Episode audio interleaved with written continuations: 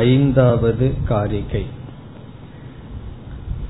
त्रिषु धामसु यद्भोज्यम्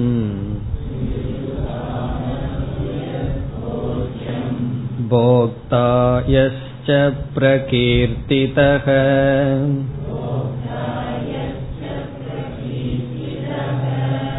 वेदैतदुभयं यस्तु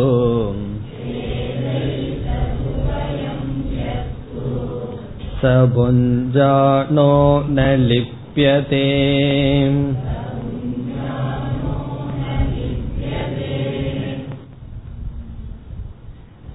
மூன்று அவஸ்தைகளை பற்றி பேசப்பட்டது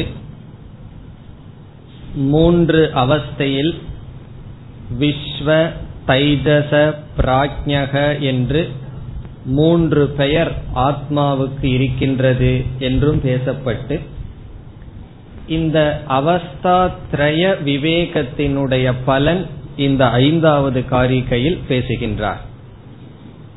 மூன்று அவஸ்தையை விசாரம் செய்து அதற்கு அடுத்ததாக சதுர்த்த பாதக என்று அடுத்த நிலை அல்லது ஆத்மாவை பற்றிய அடுத்த தத்துவம் வருவதற்கு முன் தன்னை நிர்குண ஆத்மா என்று தெரிந்து கொள்ளாமலும் கூட மூன்று அவஸ்தையை பற்றிய ஞானத்துடன் இருந்தால் என்ன பலன் என்று இங்கு பேசப்படுகிறது.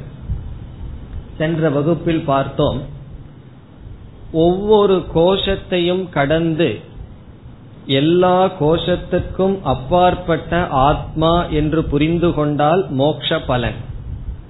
அதற்கு முன்னாடி அன்னமய கோஷம் நான் அல்ல என்று ஒருவன் புரிந்து கொண்டு பிராணமயம் மனோமயம் முதலியவையில் இருக்கும் பொழுதே அதற்கு தகுந்த பலனை அனுபவிப்பார்.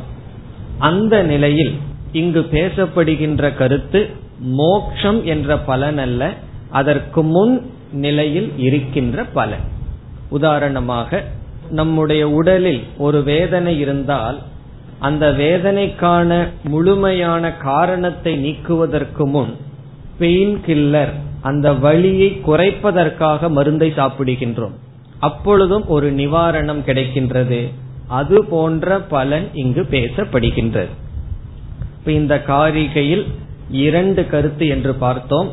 ஒன்று போக்தாவாக இருப்பவன் ஒருவன் ஒருவனே விஸ்வ தைஜச பிராஜ்யனாக இருக்கின்றான். ஒரே போஜ்யமே அனுபவிக்கப்படுவதே காரண சூக்ம ஸ்தூலமாக இருக்கின்றது என்ற ஞானமும் போக்தா வேறு போஜ்யம் வேறு என்ற ஞானத்தை யார் கொண்டவர்களாக இருக்கிறார்களோ அவர்களினுடைய பலனும் பேசப்படுகின்றது. இனி நாம் காரிகைக்குள் செல்ல வேண்டும். த்ரிஷு தாமசு யத் போஜ்யம். இங்கு தாம என்ற சொல் அவஸ்தையை குறிக்கின்றது. தாமசு என்றால் அவஸ்தாசு அவஸ்தைகளில். த்ரிஷு என்றால் மூன்று. மூன்று அவஸ்தைகளில் ஜாகிரத் சொப்ன சுஷுப்தி என்ற மூன்று அவஸ்தைகளில் எது போஜ்யம்? எது என்றால் எந்த ஒன்று போஜ்யம் என்றால் அனுபவிக்கப்படுவதாக இருக்கிறதோ. போஜ்யம் என்றால் விஷயம் நம்மால் அனுபவிக்கப்படுவது. இப்ப எது மூன்று அவஸ்தையிலும் அனுபவிக்கப்படுவதாக இருக்கின்றதோ இங்கு வேறு ஒரு சில சொற்களை எல்லாம் சேர்த்து புரிந்து கொள்ள வேண்டும். அதை எவ்வாறு சேர்த்து புரிந்து கொள்ள வேண்டும் என்றால் போஜ்யம் என்ற சொல்லுக்கு பொருள் ஸ்தூல சூக்ம ஆனந்த ரூபமான விஷயம். ஜாகிரத அவஸ்தையில் ஸ்தூலம் அனுபவிக்கப்படுவது. போஜ்யம்ங்கிற சொல்லுக்கு அனுபவிக்கப்படுவது. ஜாகிரத அவஸ்தையில் ஸ்தூல விஷயம் போஜ்யம். சொப்பன அவஸ்தையில் சூக்ம விஷயம் போஜ்யம். ஆழ்ந்த உறக்கத்தில் ஆனந்தம் போஜ்யம். இப்ப போஜ்யம் என்ற சொல்லுக்கு பொருள் ஸ்தூல சூக்ஷ்ம ஆனந்த ரூபமாக இருக்கின்ற போஜ்யம். ஒன்றுதான் அனைத்தும் மாயைதான் அனைத்தும் ஜட பிரகிருதி தான் மூன்று விதமாக இருக்கின்றது. அதை நம்ம இங்க சேர்த்தி கொள்ள வேண்டும். மூன்று அவஸ்தையில் எந்த ஒரு போஜ்யம் இருக்கின்றதோ போஜ்யம் என்றால் அனுபவிக்க கூடியது அது ஸ்தூல சூக்ஷ்ம ஆனந்த ரூபமாக இருக்கிறது அது மூன்று விதமாக இருப்பினும் ஒன்றுதான் என்று பிரகீர்த்திதக பிரகீர்த்திதம் சொல்லப்படுகின்றது. சாஸ்திரத்தினால் உபதேசிக்கப்படுகிறது. பிரகீர்த்திதகங்கிற சொல்ல இங்க சேர்த்திக்கணும். பிரகீர்த்திதகன் முதல் வரியில கடைசியில் இருக்கு. அதை வந்து இங்க சேர்த்தி கொண்டால் பிரகீர்த்திதக என்றால் உபதேசிக்கப்படுகிறது. யாரால்? சாஸ்திரத்தினால் உபனிஷத்தினால். இப்ப சாஸ்திரத்தினால் மூன்று அவஸ்தைகளில் எந்த ஸ்தூல சூக்ம ஆனந்த ரூபமாக மூன்றாக மூன்று வடிவில் இருக்கின்ற ஒரு போஜ்யம் இருக்கின்றதோ உபதேசிக்கப்பட்டுள்ளதோ என்பது முதல் கருத்து. இனி இரண்டாவது. போக்தா எஸ்ச யக போக்தா. யாரொருவன் மூன்று அவஸ்தையிலும் போக்தாவாக இருக்கின்றானோ பிரகீர்த்திதக என்றால் எந்த போக்தா பேசப்பட்டதோ சொல்லப்பட்டதோ சாஸ்திரத்தினால். இப்ப எக போக்தா த்ரிஷு தாமசுங்கிறத இங்க கொண்டு வரணும் மீண்டும். மூன்று அவஸ்தையில் எந்த போக்தாவானவன் பேசப்பட்டதோ. இப்ப இதை எப்படி நாம் பூர்த்தி செய்ய வேண்டும் என்றால் மூன்று அவஸ்தையில் விஸ்வ தைஜச பிராஜ்யன் என்று மூன்று விதமாக ஆனால் ஒரே ஒரு ஜீவன் தான் மூன்று விதமாக தோன்றுவது போல் அல்லது மூன்று விதமாக சாஸ்திரத்தில் உபதேசிக்கப்பட்டதோ என்று சொல்லி பிறகு இரண்டாவது வரியில வருகின்றது வேத உபயம் வேத. இந்த இரண்டையும் யார் அறிகிறார்களோ என்று சம்பந்தம். இப்ப முதல் வரியை எப்படி புரிந்து கொள்கின்றோம்? த்ரிஷு தாமசு என்பது போஜ்யத்திற்கும் போக்தாவுக்கும் பொதுவானது. மூன்று அவஸ்தைகளில் எது போஜ்யமாகவும் யார் போக்தாவாகவும் பிரகீர்த்திதக சொல்லப்பட்டதோ மூன்று அவஸ்தையில் எது போஜ்யமாக அனுபவிக்கப்பட்டதாக அனுபவிப்பவனாக எது பேசப்பட்டதோ இரண்டாவது வரியை பார்த்தால் வேதைதுபயம் எஸ்து யக யாரொருவன் ஏதத் உபயம் வேத இந்த இரண்டையும் அறிகின்றானோ? வேத ஏதத் உபயம் ஏதத் என்றால் இந்த உபயம் என்றால் இரண்டையும் வேத அறிகிறார்களோ? அவர்களுக்கு இது பலன் என்று பிறகு வருகிறது. பலனை பற்றி பிறகு பேசப்படும்.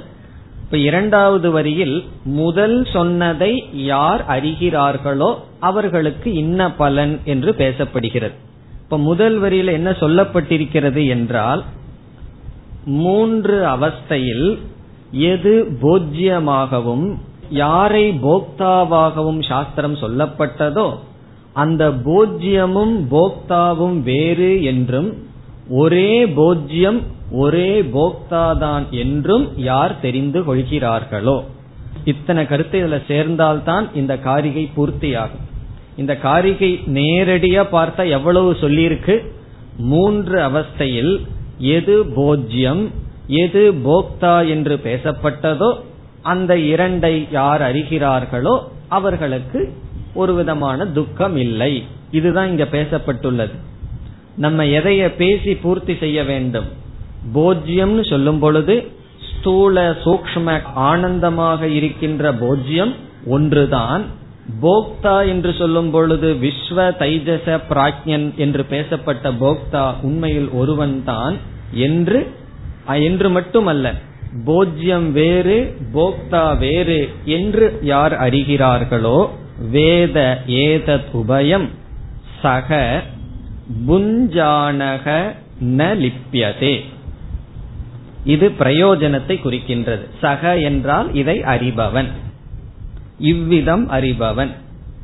புஞ்சானக என்றால் உலகத்தை அனுபவித்துக் கொண்டிருக்கும் பொழுதும் ந லிப்பியதே அதனால் அவன் தொடப்படுவது இல்லை. மூன்று அவஸ்தையினால் அவன் பாதிக்கப்படுவது இல்லை. புஞ்சானக என்றால் அவன் மூன்று அவஸ்தையை அனுபவித்துக் கொண்டிருக்கும் பொழுதும் ந லிப்பியதே தொடப்படுவதில்லை. அவஸ்தையினால் பாதிப்பு அவனுக்கு இல்லை. இதனுடைய பொருள் என்னவென்றால் இந்த மூன்று அவஸ்தையில அவன் என்ன புரிந்து கொண்டான்?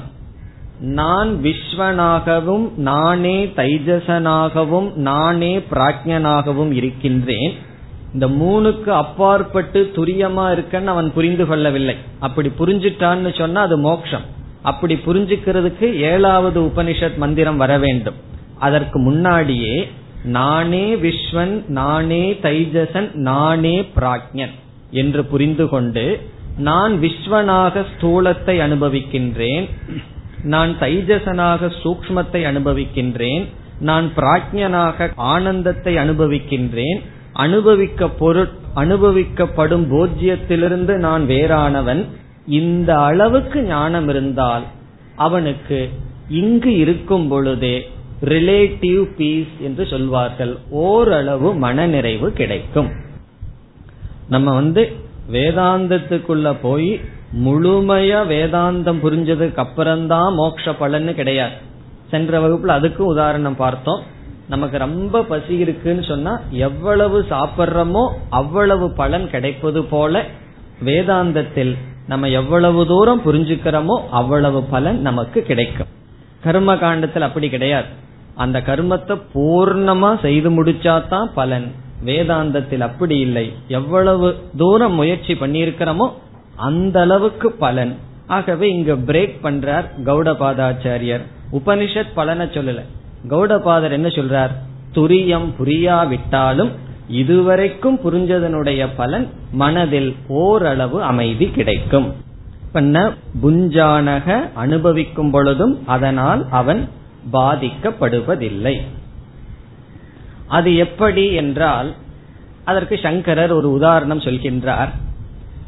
அக்னியானது ஒன்றை எரித்து விட்டால் எரிக்கப்படுவதனால் அக்னி எப்படி பாதிக்கப்படுவதில்லையோ அதுபோல இவைகள் என்னுடைய விஷயம் என்று தெரிந்து கொண்டால் அது விஷயமாக இருப்பதினாலேயே நான் பாதிக்கப்படுவதில்லை. ஒரு பொருள் வந்து எனக்கு பொருள் என்று தெரிந்து கொண்டால் அந்த பொருள் நான் அல்ல. என்னோட சம்பந்தப்படவில்லை. ஆகவே அதிலிருந்து எனக்கு பாதிப்பு இல்லை என்பது கருத்து. இப்ப இதே இத வந்து புஞ்சானோ லிப்பியதே என்று மோக்ஷத்துக்கும் சொல்லலாம். அது எப்பொழுதுனா துரியத்தை தெரிந்ததற்கு பிறகு அவன் முழுமையான மனநிறைவை அசங்கத்தை அடைகின்றான் என்று சொல்லலாம். ஆனால் இங்கு மூன்று அவஸ்தையினுடைய பலன் ரிலேட்டிவ் பீஸ் ஓரளவு மனநிறைவை மன அமைதியை அடைகின்றான். எனக்கு ஓரளவு மன நிறைவெல்லாம் வேண்டாம் முழுமையான மன நிறைவு தான் வேணும்னு சொன்னா ஓரளவு மன நிறைவு இருந்தா தான் சாஸ்திரத்தை தொடர்ந்து செய்ய முடியும். தியானம் பண்றதுக்குங்கிறதுக்காவது ஓரளவுக்கு மனசு அமைதி வேணுமே. மனதை முழுமையா அமைதிப்படுத்துவது தியானம். தியானத்துல உட்கார்ந்து அந்த முழுமையை அமைதிப்படுத்துவதற்கு உட்கார்ற அளவாவது அமைதி வேணுமே. அந்த அமைதி கிடைக்கும் என்பது பொருள். இப்ப ஒழுங்கா மூணு அவஸ்தைய புரிஞ்சிட்டோம்னா என்ன பலன்னா நான்காவதாக பேசப்படுகின்ற துரிய தத்துவத்தை புரிந்து கொள்ள முடியும் என்பதுதான் சாரம். இதனுடைய சாரம் என்ன? மூன்று அவஸ்தை மூன்று அவஸ்தையில் மூன்று விதமான ஜீவனாக பேசப்பட்டாலும் ஒரே ஜீவன் மூன்று விஷயங்கள் பேசப்பட்டாலும் ஒரே விஷயம் அந்த விஷயத்திலிருந்து அனுபவிப்பவன் வேறு. அதுதான் இதுவரை நாம் பார்த்ததனுடைய சாரம். நாம் பார்த்த இதுவரை பார்த்ததனுடைய சாரம் என்ன? ஒரே ஜீவாத்மா ஒரே போஜ்யம். அனுபவிப்பவன் ஒருவன் அனுபவிக்கப்படுவது ஒன்று. அனுபவிக்கப்படுவதிலிருந்து அனுபவிப்பவன் வேறானவன். அனுபவிக்கப்படுவது மூன்றாகவும் அனுபவிப்பவன் மூன்றாகவும் பேசப்பட்டுள்ளது இதுதான் இதுவரை நாம் பார்த்ததினுடைய சாரம் இனி நாம் அடுத்த காரிகைக்கு செல்லலாம் प्रभव सर्वभावानाम् सदामिति विनिश्चयः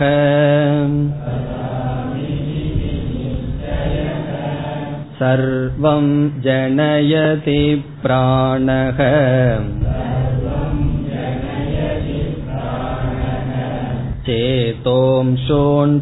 चेतोंशोऽन्पुरुषपृथक्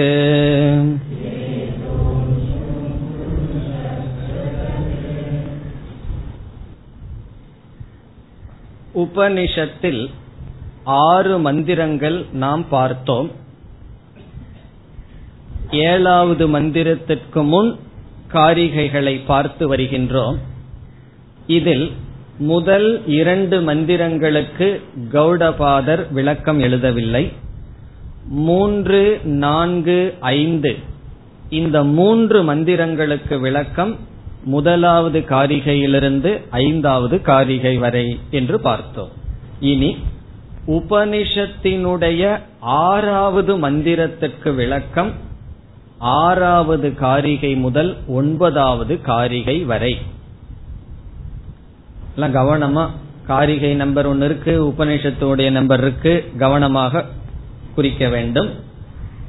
ஆறாவது மந்திரத்துக்கு கௌடபாதருடைய விளக்கம் ஆறாவது காரிகையிலிருந்து ஒன்பதாவது காரிகை வரை. ஆகம பிரகரணத்துல தான் இடையில இடையில இவர் வருவார் இடையில இடையில உபனிஷத்து வரும். அதற்கு பிறகு கௌடபாதரோடையே தான் செல்ல இருக்கின்றது. இதில் இனி ஆறாவது மந்திரம் என்ன ஞாபகம் இருக்கின்றதோ? ஆறாவது மந்திரம் என்ன பார்த்தோம்? ஏஷ சர்வேஸ்வரக ஏஷ சர்வஜக ஏஷோந்தர்யாமி ஏஷயோனி சர்வசிய பிரபவாப்பியோகி பூதானாம். இது ஆறாவது மந்திரம். இந்த ஆறாவது மந்திரம் எதை பற்றி பேசியது என்றால் ஞாபகம் இருக்கும் இருந்தாலும் ஞாபகப்படுத்திக் கொள்ளுவோம். மூன்று நான்கு இரண்டு மந்திரங்களில் மூன்றில் விஸ்வனும் விராட்டும் சேர்ந்து பேசப்பட்டது. நான்கில் தைஜசனும் ஹிரண்ய கர்ப்பனும் சேர்ந்து பேசப்பட்டது. ஐந்தில் பிராக்ஞன் மட்டும் பேசப்பட்டது. ஆறாவது மந்திரத்தில் அந்தர்யாமி ஈஸ்வரன் பேசப்பட்டது. வெஷ்டி சமஷ்டியை முதல் இரண்டில் ஜாகிரத் சொப்பன நிலையில் வெஷ்டி சமஷ்டி சேர்ந்தும் சுஷுப்திக்கு வரும்பொழுது பிராக்ஞன் மட்டும் ஐந்தாவது மந்திரத்தில் ஆறாவது மந்திரத்தில் ஈஸ்வரன் சமஷ்டி பேசப்பட்டது. ஆகவே இனி வருகின்ற காரிகைகள் ஈஸ்வரனுடைய விளக்கம். ஏன்னா அது ஈஸ்வரனுடைய லட்சணம் பேசப்பட்டது அது விளக்கப்படுகின்றது. ஈஸ்வரனுக்கு என்ன லட்சணம் ஆறாவது மந்திரத்தில் பேசப்பட்டதோ அந்த கருத்துக்கள் சம்பந்தமாக இப்பொழுது நமக்கு வர இருக்கின்றது. இனி அடுத்தது ஈஸ்வரனை எப்படி அறிமுகப்படுத்தப்பட்டது? ஆறாவது மந்திரத்தில் என்றால் அங்கு ஒரு சொல் பயன்படுத்தப்பட்டது சர்வசிய யோனிகி யோனிகி என்றால் காரணம் உபாதான காரணம்னு பார்த்தோம். இரண்டாவதாக சர்வேஸ்வரக சர்வஜக என்ற சொல் நிமித்த காரணம் என்று பார்த்தோம். அப்ப ஈஸ்வரனை ஆறாவது காரிகை எப்படி நமக்கு அறிமுகப்படுத்தியது? ஈஸ்வரனை பற்றி பேசியதுன்னு பார்த்தோம். ஈஸ்வரனை பற்றி என்ன பேசியது? என்றால் ஜெகத்திற்கு நிமித்த உபாதான காரணம் என்று பேசியது. இப்ப ஈஸ்வரன் காரணம் ஜெகத் காரியம் என்று ஈஸ்வரனை காரணமாக ஆறாவது மந்திரம் பேசியது. அந்த பகுதியை கௌடபாதர் எடுத்து விளக்குகின்றார். இப்ப ஈஸ்வரன் காரணம் என்ற தத்துவம் எடுத்துக்கொண்டு இங்கு விளக்கப்படுகின்றது. ஏன் ஈஸ்வரனுக்கு எத்தனையோ அம்சம் இருக்கு? எல்லாத்தையும் அறிபவர் இப்படிப்பட்ட பல அம்சங்கள் இருக்கின்றன. அதில் இங்கு கௌடபாதர் என்ன செய்கின்றார்? ஈஸ்வரனுடைய காரணத்துவத்தை எடுத்துக்கொண்டு விசாரம் செய்ய இருக்கின்றார். ஏன் இதை விசாரிக்கின்றார் என்றால் இதில் பலவிதமான குழப்பங்கள் கருத்து வேறுபாடுகள் இருக்கின்றன. இந்த உலகத்திற்கு காரணம் என்ன என்ற விஷயத்தில் இந்த உலகம் எப்படிப்பட்ட காரியம் என்ற விஷயத்தில் குழப்பங்கள் அதிகமாக இருக்கின்றன. அந்த குழப்பங்களை எல்லாம் சொல்ல போற. குழப்பம் இருக்கு இருக்குங்கிறீங்களே எனக்கு ஒண்ணுமே இல்லையேன்னு சொன்னா இப்படி எல்லாம் இருக்குன்னு சொல்லி குழப்பத்தையே காட்டப் போகிறார். இப்படியெல்லாம் பேசுகிறார்கள் சிருஷ்டியை பற்றி என்றெல்லாம் பேச இருக்கிறார்.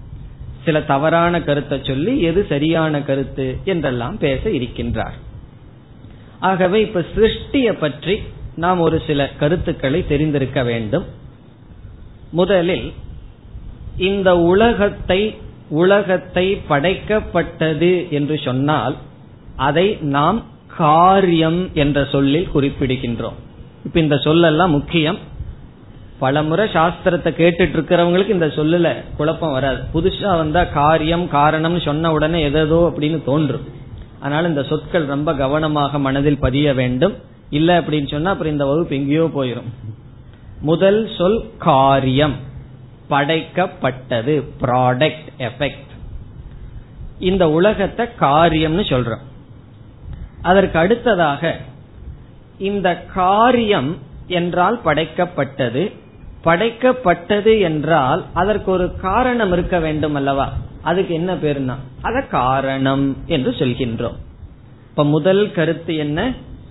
காரணத்திலிருந்து காரியம் தோன்றியுள்ளது. இது முதல் கருத்து. காரணாத் காரியம் ஜாயதே. இதெல்லாம் என்னமோ பெருசா சொல்கிறீர்களேன்னு தோணும். இதற்கு அடுத்து பேச போவதற்கு இது பாலமாக அல்லது அஸ்திவாரமாக இருக்கிறது. காரணத்திலிருந்து காரியம் தோன்றுகிறது. இனி இரண்டாவது கருத்து இந்த சிருஷ்டியில் காரியத்துக்கு முன் காரணம் இருந்தது. அதுல சந்தேகம் இல்லையோ? காரியாத் பூர்வம் காரணம் ஆசீத். காரியத்திற்கு முன் காரணம் இருந்தது. அதுல சந்தேகம் இருக்கோ? இப்ப உதாரணம் பார்த்தோம்னா பானைகள் காரணமான களிமண்ணிலிருந்து தோன்றின. பானைக்கு முன் களிமண் இருந்தது. அதுலயும் நமக்கு சந்தேகம் கிடையாது. இனி என்ன சந்தேகம்? அல்லது கருத்து வேறுபாடு வருதுன்னு சொன்னா காரியம் தோன்றுவதற்கு முன் காரணத்தில் காரியமானது இருந்ததா இல்லையா என்பது கேள்வி. என்ன கேள்வி? காரணம் காரியம். காரணம்ங்கிறது அது தெரிந்த சொல். காரியம்னா தோன்றியது. தோன்றியது என்று நாம் எதை சொல்கிறோமோ அது அது தோன்றுவதற்கு முன் காரணத்தில் இருந்ததா அல்லது இல்லையா?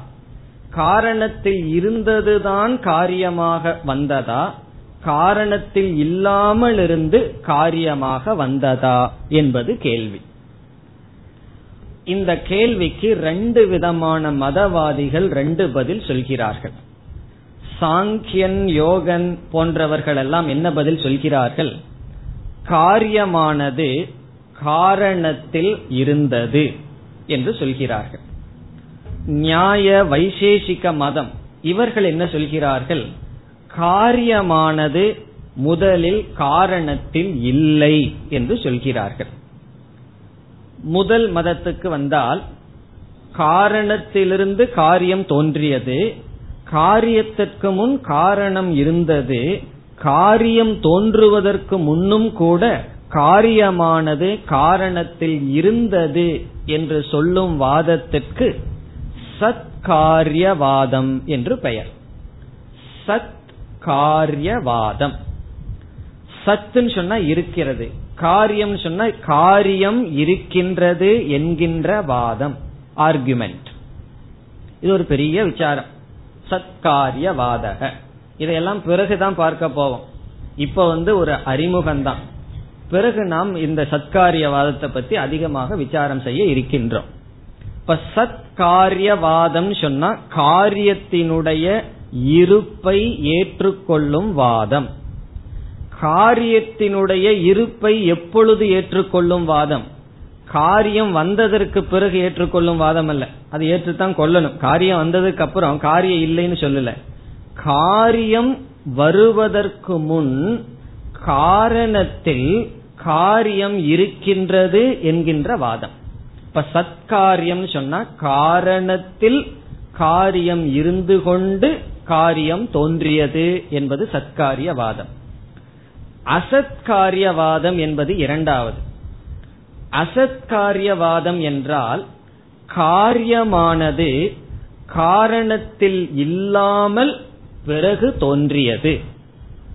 இப்ப பானைகள் எல்லாம் களிமண்ணில் இருந்து கொண்டு களிமண்ணிலிருந்து பானை வந்தால்னா சத்காரியவாதம் இந்த நியாய நியாய பிலாசபி வைசேஷிகன் இவர்களெல்லாம் என்ன சொல்கிறார்கள்? அந்த பானை களிமண்ல எங்க இருந்தது? கிடையாது. பானைகள் களிமண்ணிற்குள் இல்லாமலிருந்து பிறகு தோன்றின. அது அசத்காரியவாதம். இந்த அசத்காரியவாதத்தை சொல்றது யாருன்னு சொன்னா நியாயா பிலாசபி வேறு நியாயம்தான். அவங்க பேசுறது எல்லாமே அநியாயம்தான். அப்படி ஒரு விதமான தத்துவம். உலக ரீதியாக இருக்கும் தர்க்கத்தை பேசுகிறேன்னு சொல்லுவார்கள் சிந்திச்சு பார்த்தா தர்க்கம் இருக்காது. இந்த ரெண்டு வாதம் இருக்கின்றது.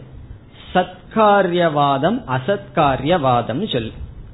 இதெல்லாம் எதற்குன்னா இங்கு கௌடபாத ஆச்சாரியார் சொல்றார் நாம் சத்காரியவாதத்தை எடுத்துக் கொள்கின்றோம் என்று வேதாந்திகளான நாம எந்த வாதத்தை பின்பற்றுகிறோம் என்றால் நாம் சத்காரியவாதத்தை பின்பற்றுகிறோம்.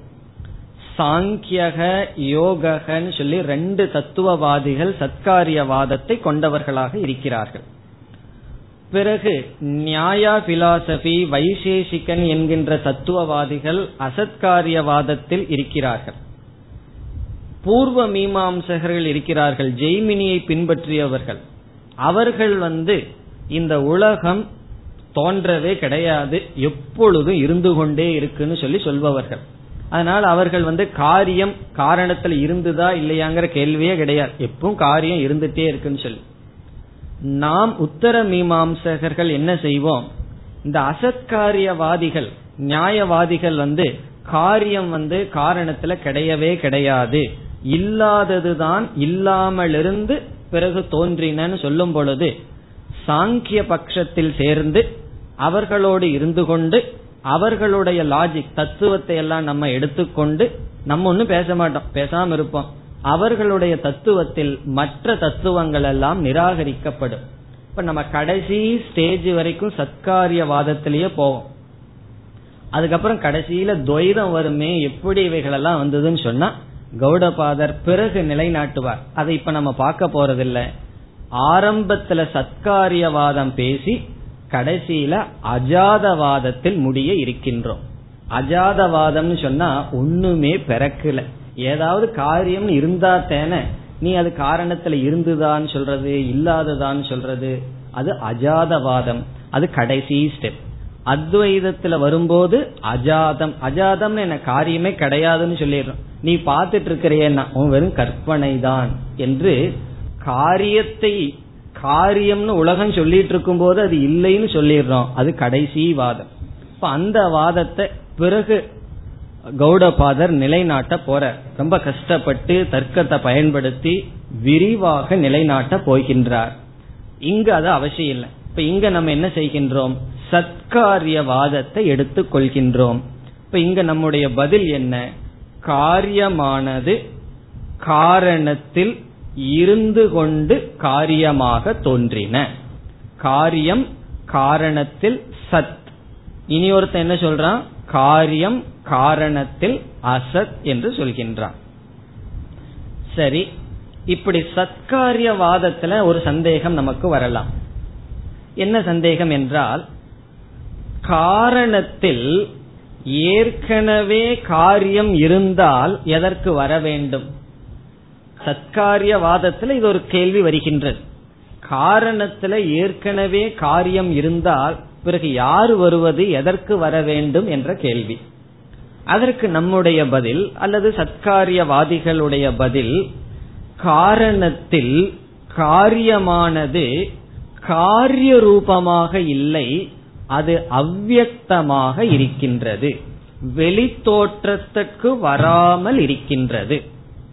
இப்ப சத்காரியவாதப்படி பானைகளெல்லாம் களிமண்ணுக்குள்ள இருக்கான்னு சொன்னா இருக்கின்றது. எவ்வளவு விதமான பானைகள் செய்கிறீர்களோ அத்தனை விதமான பானைகளும் இருக்கின்றன. எப்படி இருக்குன்னு சொன்னா வெளி வராமல் இருக்கின்றது.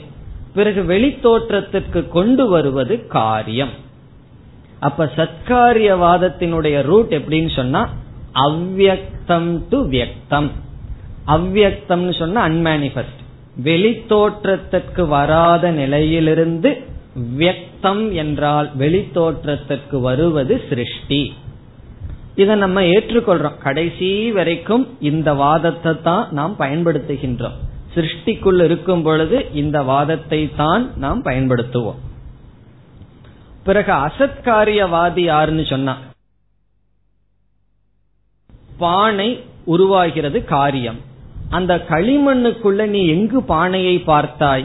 விதவிதமான பானை வர இருப்பதனால் அந்த பானைகள் எல்லாம் அசத் அசத்திலிருந்து சத் வந்தது என்று அவர்கள் கூறுகிறார்கள். அப்ப சத்காரியவாதிகளினுடைய ரூட் அவ்வக்தத்திலிருந்து வியக்தம். வெளித்தோற்றத்துக்கு வராத நிலையிலிருந்து வெளித்தோற்றத்திற்கு வருவது. அசத்காரியவாதி இல்லாமையிலிருந்து இருப்பு வருவது அசத்திலிருந்து சத்துக்கு வருவது. பிறகு மீண்டும் சத்காரியவாதிகள் பரிணாமவாதிகள். பரிணாமவாதம்னு சொன்னா வெளித்தோற்றத்திற்கு வராதது பரிணாமத்தை அடைந்து மாற்றத்தை அடைந்து வெளித்தோற்றத்திற்கு வருகிறது. இந்த அசத்காரியவாதிகளுக்கு ஆரம்பவாதிகள் என்று பெயர். ஆரம்பவாதகன புதுசா ஒன்னு தோன்றியிருக்கு. நியூ ஆரம்பவாதகன்னு சொன்னா புதுசா தோன்றுவது. இல்லாதது தோன்றுவது ஆரம்பவாதம். இருப்பதே தோன்றுவது பரிணாமவாதம். இப்ப சத்காரியவாதிகள் பரிணாமவாதிகள். அசத்காரியவாதிகள் ஆரம்பவாதிகள் அல்லது ஆரம்பவாதம். நம்முடைய அறிவுக்கே நல்லா தெரியுது. அது எப்படி இல்லாதது இருக்க முடியும்?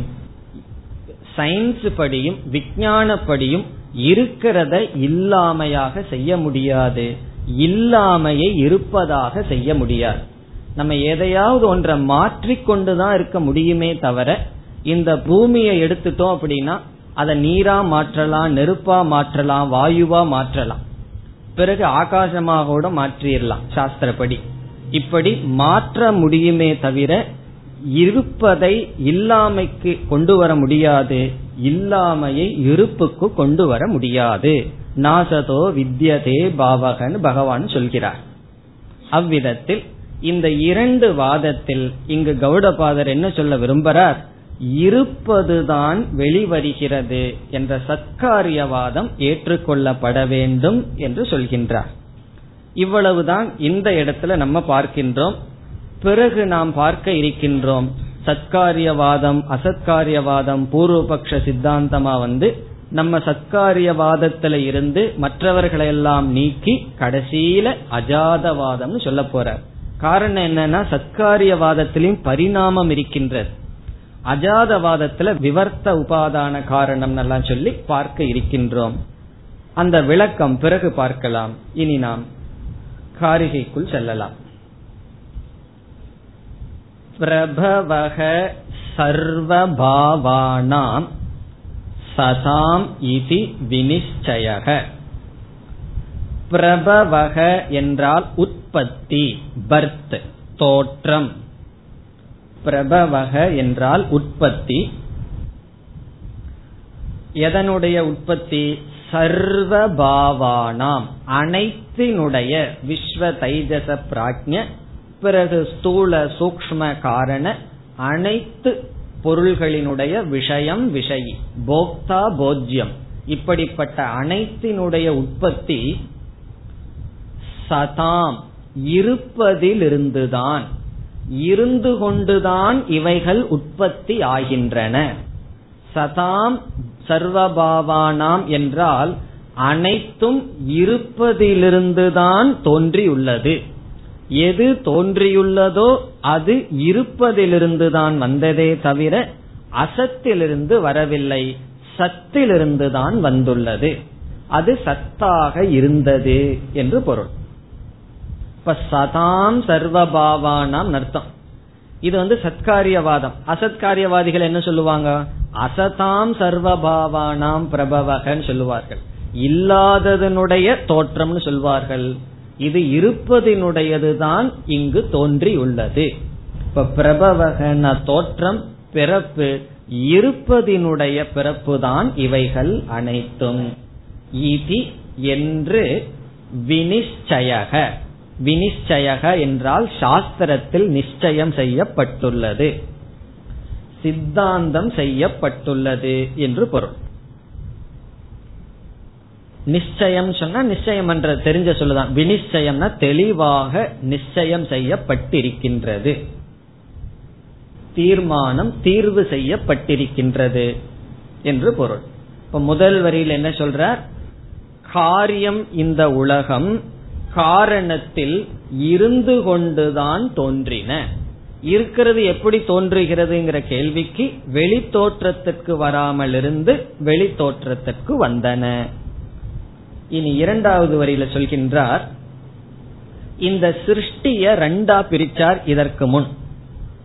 போக்தா போஜ்யம் என்று பிரித்தார்.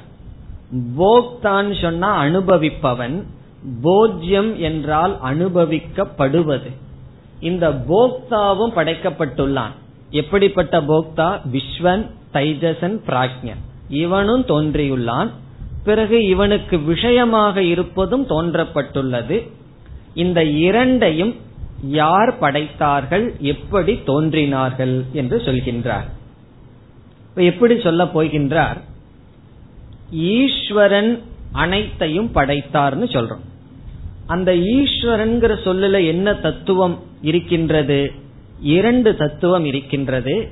ஒன்று சேதனமான பிரம்ம தத்துவம் இனி ஒன்று ஜடமான பிரகிருதி அல்லது மாயா.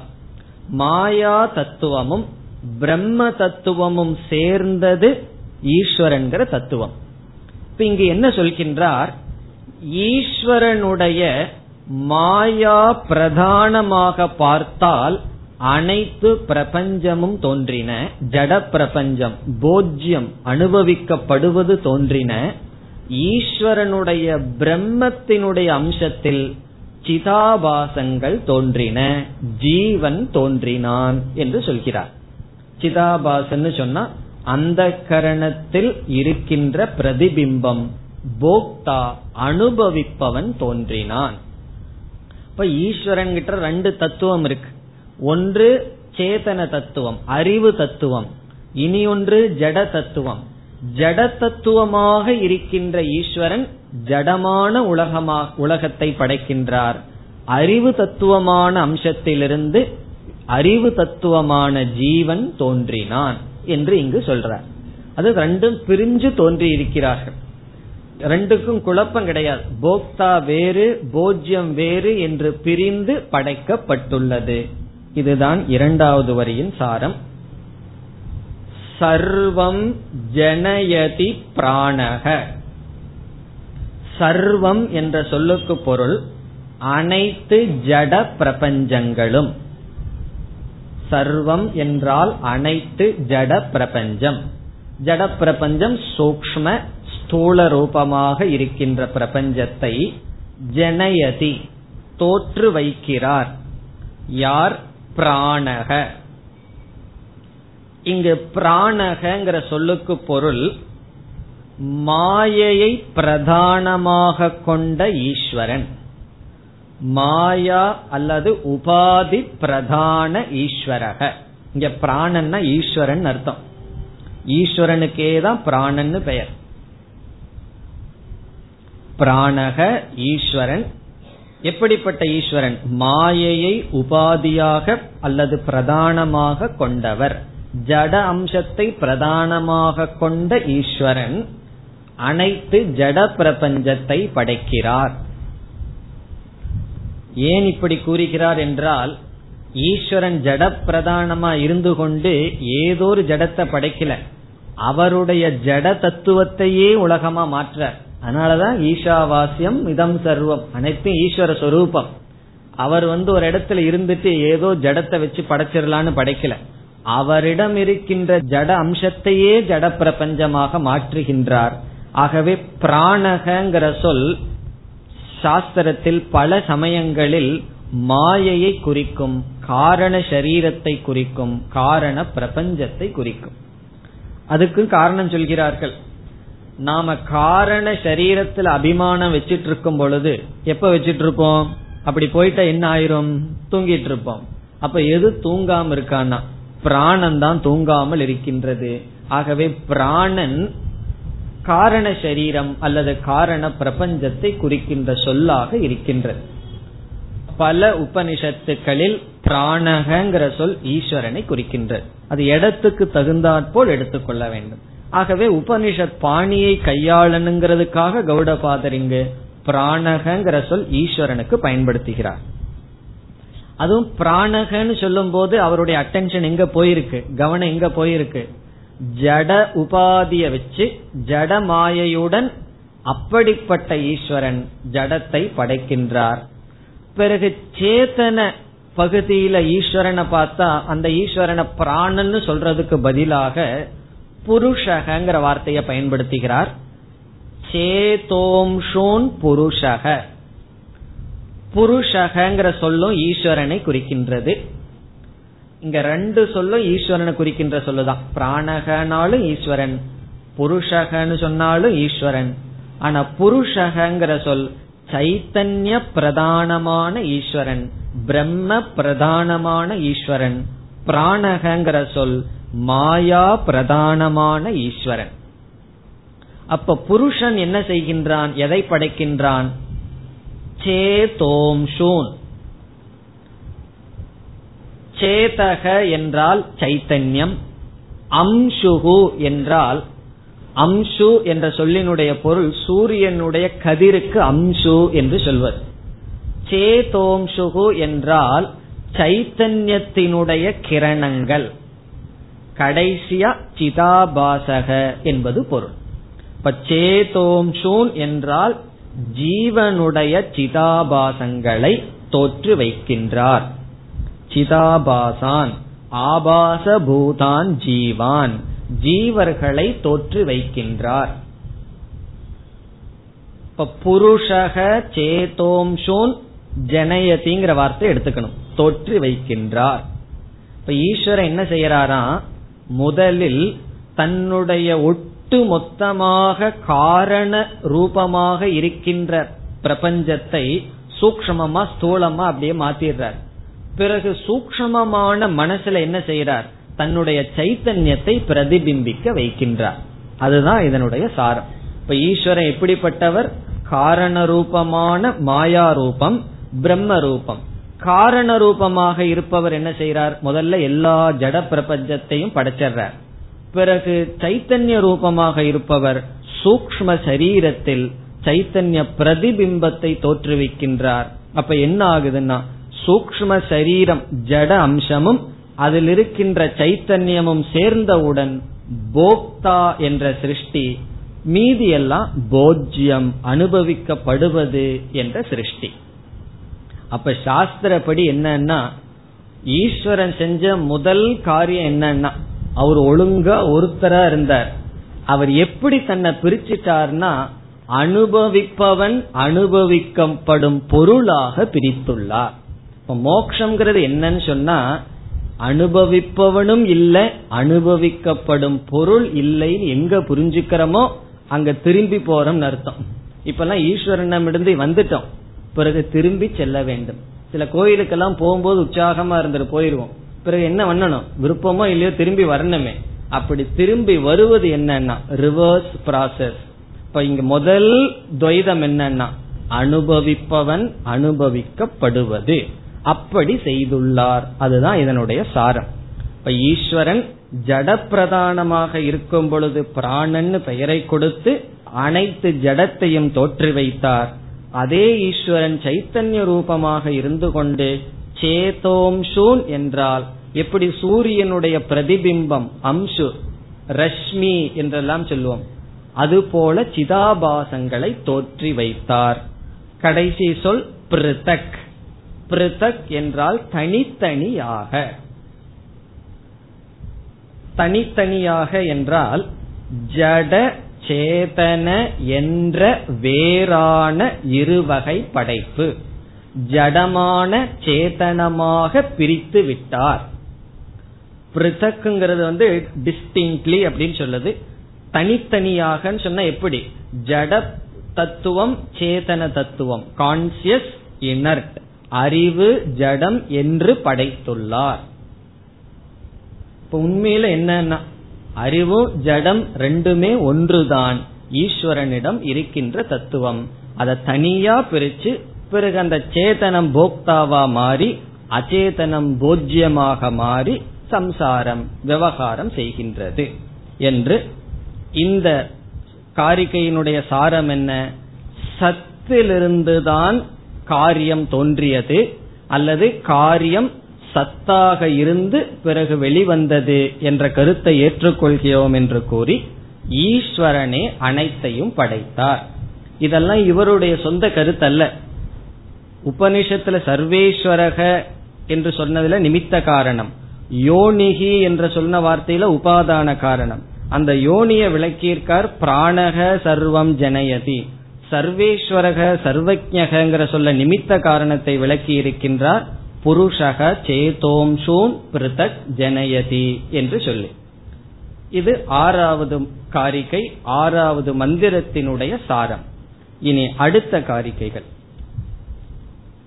ஏழாவது காரிகை विभूतिं प्रसभं त्वन्ये मन्यन्ते सृष्टिचिन्तकाः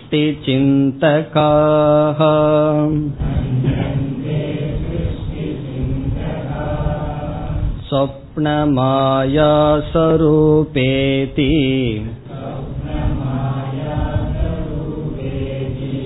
सृष्टिरन्यैर्विकल्पिता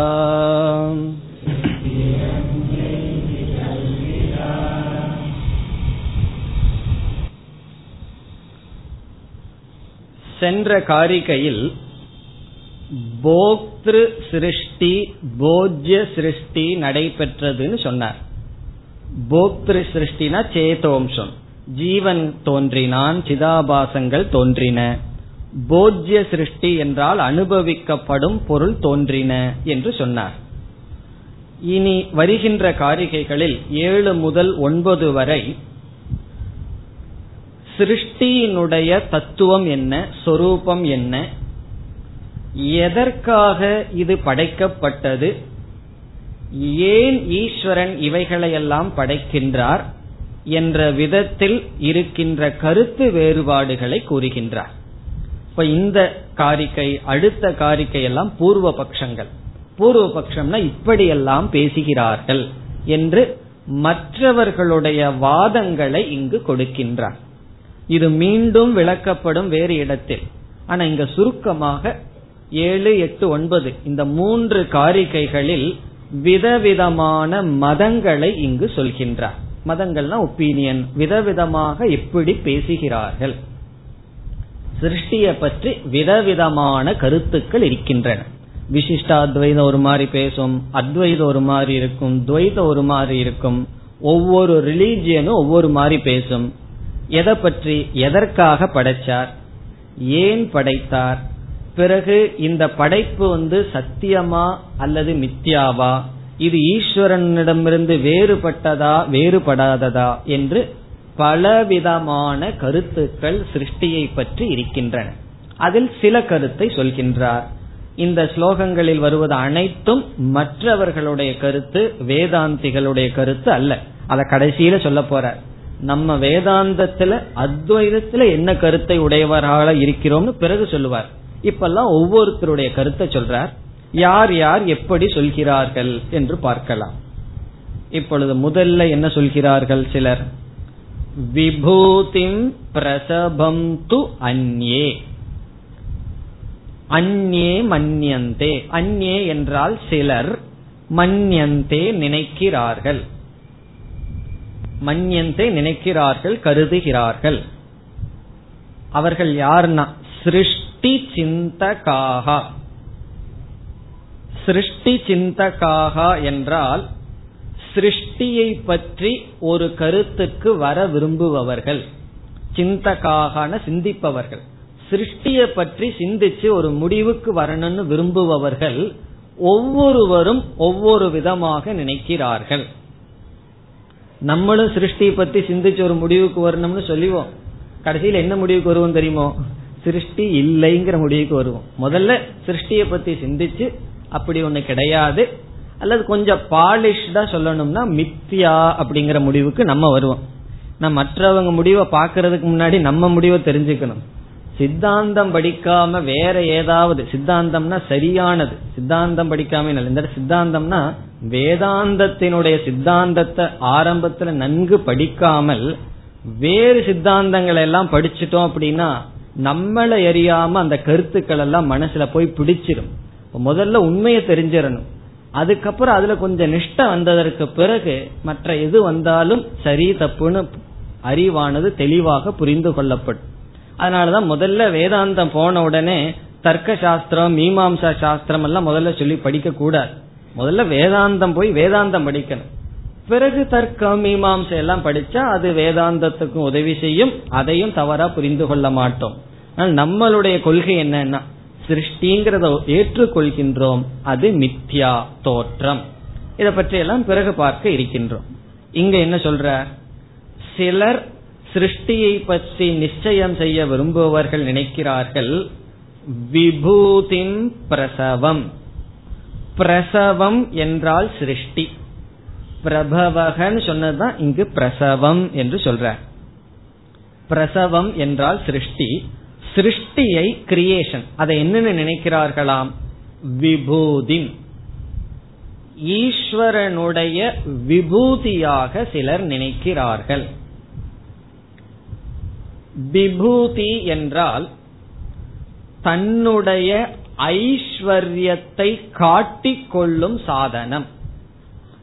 ஸ்வகீய ஐஸ்வர்ய கியாபனம் ஸ்வகீய என்றால் தன்னுடைய.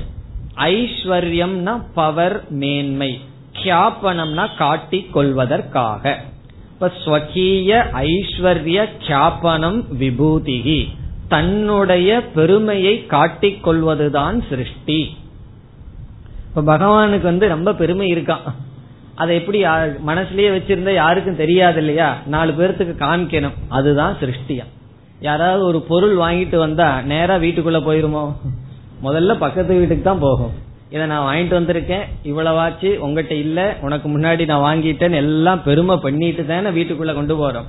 அப்படி நம்மளிடம் ஏதாவது ஒரு ஐஸ்வர்யம் இருந்ததுன்னு சொன்னா அல்லது ஒரு அறிவு இருந்தாலும் சரி உடனே அதை வெளிப்படுத்திக்கிறமல்ல உள்ள வச்சுக்க முடிய மாட்டேங்குது. ஏதாவது ஒரு அறிவு இருந்தா. அது எதுவா இருந்தாலும் மேன்மையா ஒண்ணு நம்மளிடம் இருந்தால் அதை எப்படி நம்ம காட்டிக்க விரும்புவோமோ அப்படி ஈஸ்வரன் தன்னுடைய பெருமையை காட்டிக்க விரும்புவதுதான் சிருஷ்டி என்று சிலர் சொல்கிறார்கள். இதுல என்ன விசேஷம்னு சொன்னா இங்க இருக்கிற அனைத்து கருத்தையும் ஒரு லெவல்ல நம்ம ஒத்துக்குவோம். மாயைங்கிற ஒரு வார்த்தையை வச்சுட்டு இவைகள் அனைத்தையும் ஏற்றுக்கொள்ளப்படுகிறது.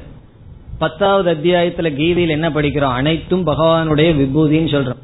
சும்மா வேலை இல்ல பகவான். வாயை வச்சுட்டு என்ன பண்றார்? எல்லாம் நான் தான் நான் தான் வேற காட்டிட்டு இருக்கார். அப்ப அதை நம்ம ஒத்துக்கிறோமா இல்லையான்னா ஏற்றுக்கொள்கின்றோம். ஆனால் இப்படி பேசுபவர்கள் இந்த சிருஷ்டி சத்தியம் இந்த சிருஷ்டிக்கு ஈஸ்வரன் நிமித்த காரணம் மட்டும் என்று நினைக்கிறார்கள். அதனால தவறு இருக்கிறது. இப்படி விபூதின்னு இங்கு பேசுகின்றவர்கள் சிருஷ்டி சத்தியம். அந்த சிருஷ்டிக்கு ஈஸ்வரன் உபாதான காரணம் அல்ல அவர் நிமித்த காரணம். அப்படி நினைப்பவர்கள் இவ்விதம் பேசுகிறார்கள். வெறும் விபூதி ஈஸ்வரனுடைய சிருஷ்டின்னு சொன்னதுல தப்பு கிடையாது. அதை நம்ம சரியா புரிஞ்சிட்டு சொல்லலாம். என்னைக்குமே வார்த்தையில தப்பே கிடையாது. எந்த வார்த்தையை வேணாலும் பயன்படுத்தலாம். அது சரியா புரிஞ்சுட்டா ஓகே. சரியான வார்த்தையும் தப்பா புரிஞ்சிட்டும் நாம் பயன்படுத்தலாம். அப்ப இங்க விபூதிங்கிற சொல்லுல குறையில்லை இந்த விபூதிவாதிகள் விபூதிவாதிகள்னு பேர் அவர்களுக்கு அவர்களுக்கு என்ன ப்ராப்ளம்னா இப்ப விபூதியே ப்ராப்ளமா இருக்கு. எதுலயோ தயாரிக்கிறார்கள். அப்படி அந்த விபூதி வாதிகள் என்ன பேசுகிறார்கள்னா சிருஷ்டிக்கு ஈஸ்வர நிமித்த காரணம்தான். சிருஷ்டி சத்தியம் என்று பேசுகிறார்கள். இனி இரண்டாவது வாதி யார்? சொப்பன மாயா சரூபா இதி சிருஷ்டிகி அந்நைகி விகல்பிதாக. சிருஷ்டிகி விகல்பிதாக சிருஷ்டியானது கல்பிக்கப்படுகிறது அந்நைகி மற்றவர்களால். மற்றவர்களால் அந்நைகி சிருஷ்டிகி விகல்பிதாக. எப்படின்னா சொப்பன மாயா சரூபா. இங்கு சொப்பனம்னா கனவு மாயா என்றால் மேஜிக் மேஜிக் தமிழ் சொல்றது? மந்திரம் தந்திரம். மந்திரம் செய்தல் அல்லது பொய்யாக தோற்றி வைத்தல் மாயா தோற்றம். சர்க்கார் எல்லாம் வந்து பண்றாரு அல்லவா? அந்த மேஜிக்கு பேரு மாயா. இப்ப சொப்பன மாயா என்றால் சொப்பன சரூபா மாயா சரூபா என்று சொல்கிறார்கள். சிலர் இவ்விதம் பேசுகிறார்கள். இது ஒரு கோணத்துல பார்த்தா நம்ம சொல்ற மாதிரி இருக்கு. ஒரு கோணத்துல பார்த்தா தவறும் இருக்கின்றது. இப்ப இதையும் நம்ம சரியா சொல்லலாம். நம்ம அடிக்கடி சொப்பனத்தை போலன்னு சொல்றோம். இப்ப சரி மாயை போல வெறும் மேஜிக் அப்படின்னு சொல்றோம். அதுவும் சரிதான். ஆனால் இவர்கள் நாம் எந்த அறிவுல சொப்பனம்னு சொல்றோமோ நாம என்ன அறிவுல வெறும் மேஜிக் மாயான்னு சொல்றோமோ அந்த அறிவில் அவர்கள் சொல்லவில்லை. அவர்கள் தவறாக புரிந்து கொண்டு சொப்பனம்ங்கிற உதாரணத்தை சொல்கிறார்கள். மேஜிக் மாயை என்கின்ற உதாரணத்தை சொல்கிறார்கள். அது என்ன தவறான கருத்து என்பதை அடுத்த வகுப்பில் பார்க்கலாம். ॐ पूर्णमधपूर्णमिधं पूर्णात्पूर्णमुदच्छते पूर्णस्य पूर्णमादाय पूर्णमेवावशिष्यते ॐ शान्ति शान्ति शान्तिः